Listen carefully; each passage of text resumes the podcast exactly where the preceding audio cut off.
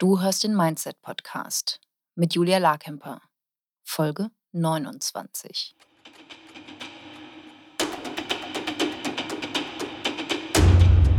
Willkommen zum Mindset Podcast. Hier lernst du, wie du dein Gehirn mehr zu deinem Vorteil einsetzt, souveräner mit Herausforderungen umgehst, in deiner Selbstständigkeit mehr Geld verdienst, produktiver arbeitest und dir letztlich das Leben erschaffst, das du wirklich leben willst.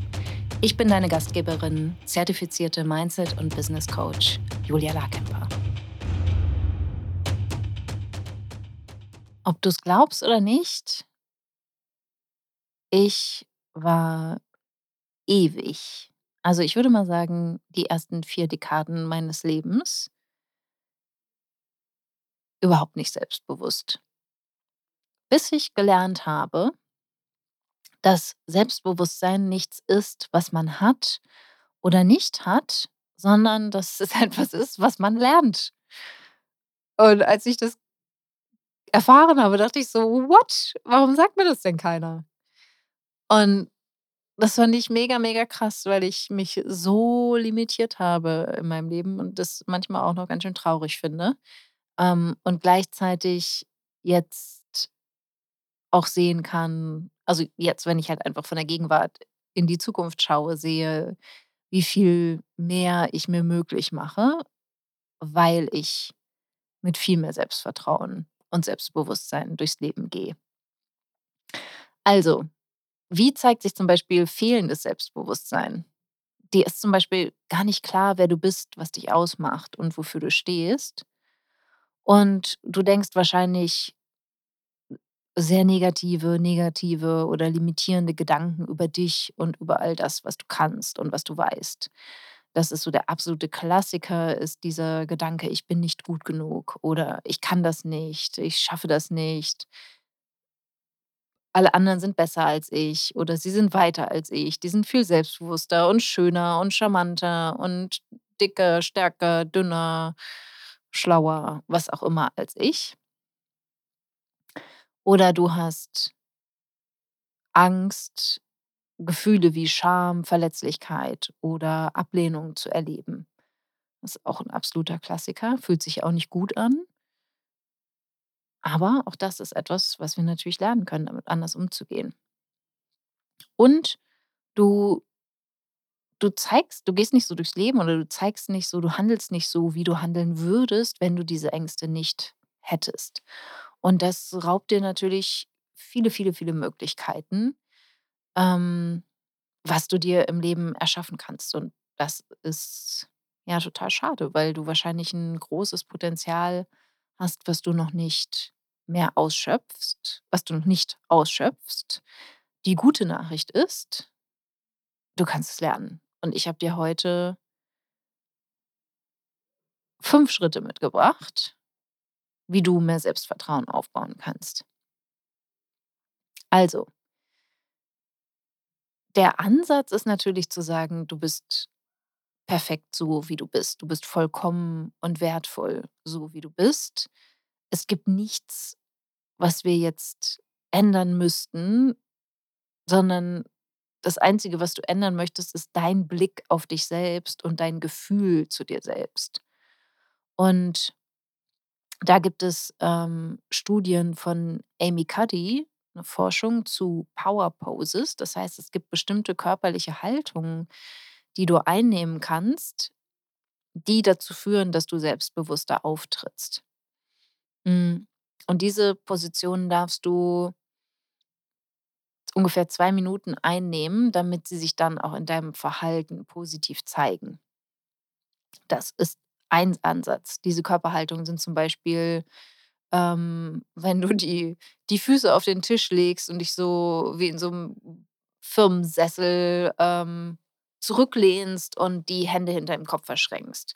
So 'ne klassische Geschäftsmann-Position. Gibt's auch un unerträgliche Stockfotos darüber, aber die, ähm die funktioniert, ne? Das ist so eine Power Pose, so wie Amy Cuddy das nennt. Es gibt auch 'n tollen TED Talk von ihr über dieses Thema. Da kannst du mal schauen. Eine weitere Position ist diese Siegerposition, also wo du deine Hände, deine Arme wie ein V in die Luft reist, also V wie der Buchstabe V.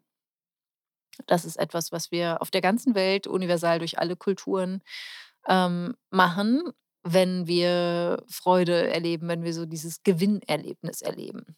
Und auch das kannst du ungefähr 2 Minuten machen. Du musst jetzt nicht vorm Spiegel stehen, kannst aber natürlich und dich dabei beobachten. Musst du aber nicht, kannst auch einfach nur selber machen und, ähm, schauen, ob sich das auch emotional schon bei bei dir anders anfühlt, wenn du das machst.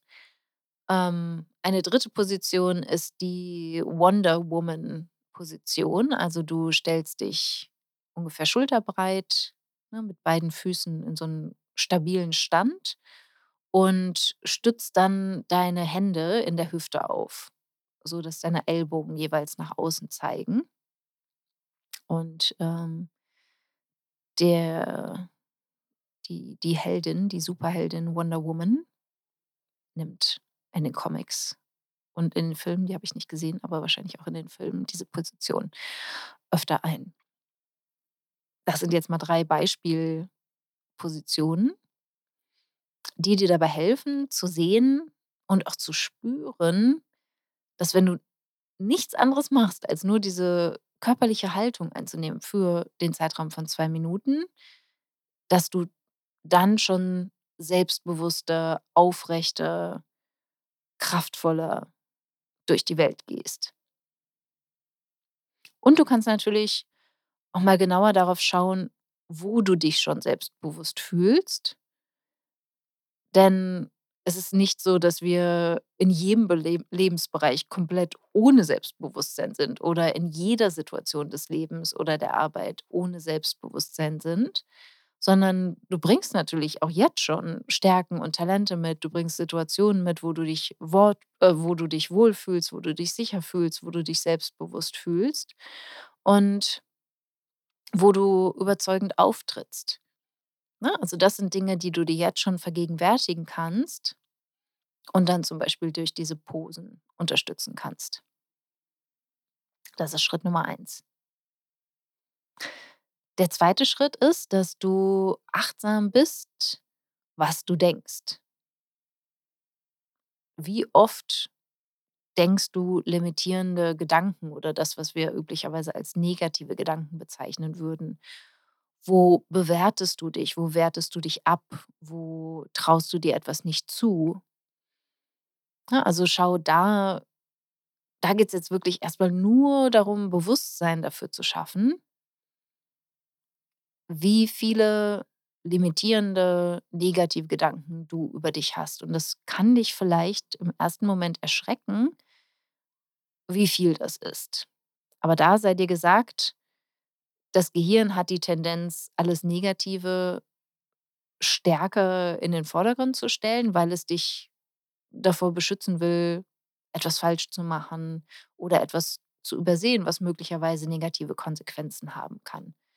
Ähm, deshalb, ne, es ist jetzt gar nicht, dass du eine zu große Anzahl von negativen Gedanken hast und die alle loswerden musst, sondern es geht darum, einfach mal zu erkennen: „Na klar, wenn ich das den lieben langen Tag über mich denke, natürlich fühle ich mich dann nicht selbstbewusst, sondern ich fühle mich eher klein oder ich fühle mich nicht so stark, sondern eher schwach oder ich fühle mich nicht mutig, sondern entmutigt, wenn ich denke, ich kann das nicht.“ Ne, das ist ja total logisch. Und dann ist es natürlich auch Teil der Aufgabe, dass du also, einerseits schaffst du dieses Bewusstsein, dann gibt es Techniken, dass du die diese Gedanken hinterfragen kannst, dass du sie schwächst, durchlöcherst und im besten Fall dann auch komplett loslässt oder ersetzt mit einer neuen kraftvollen Überzeugung.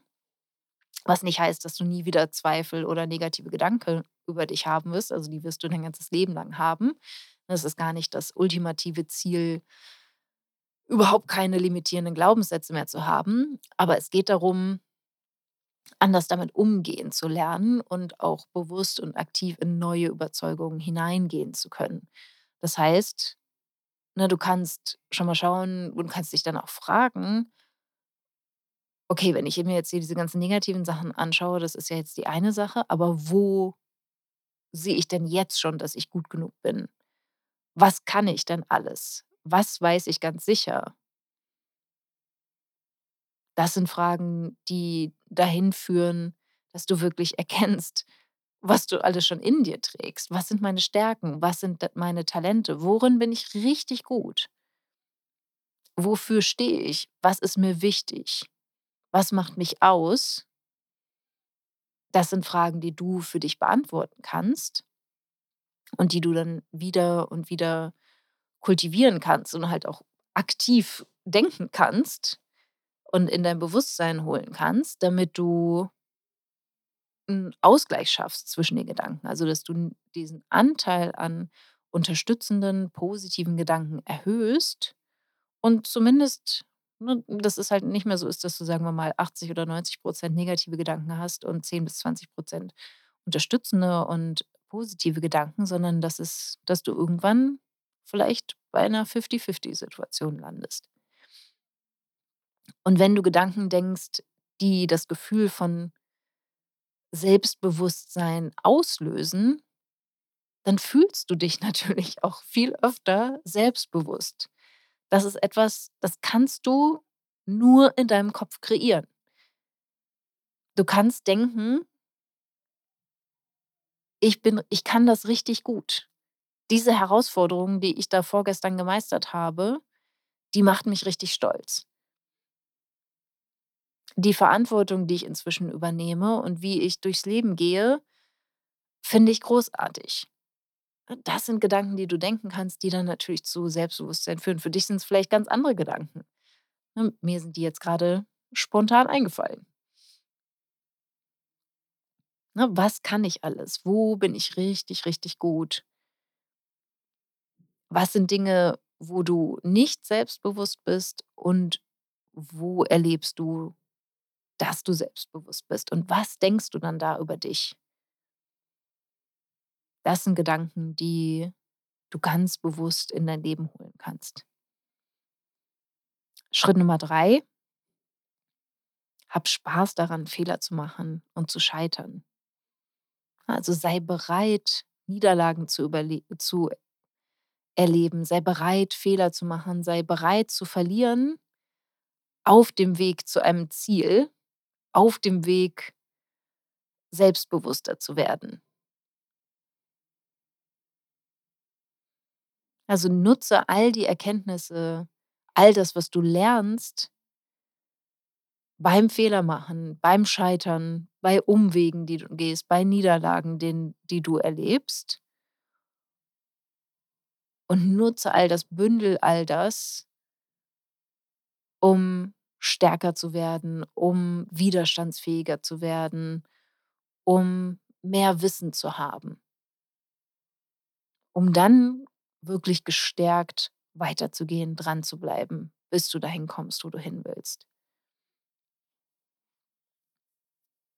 Das also, Scheitern ist 'n totaler Lebensskill. Also, wirklich schlau scheitern. Produktives Scheitern. Ne, wie geht das eigentlich?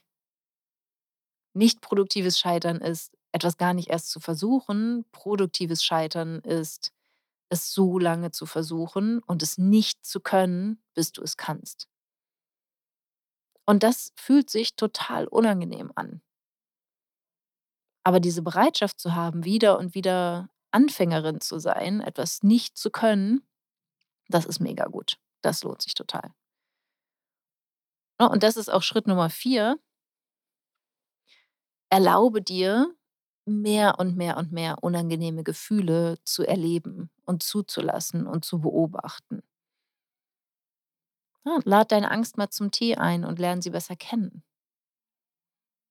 Du bist nicht deine Gefühle, sondern deine Gefühle drücken sich durch Empfindungen in deinem Körper aus.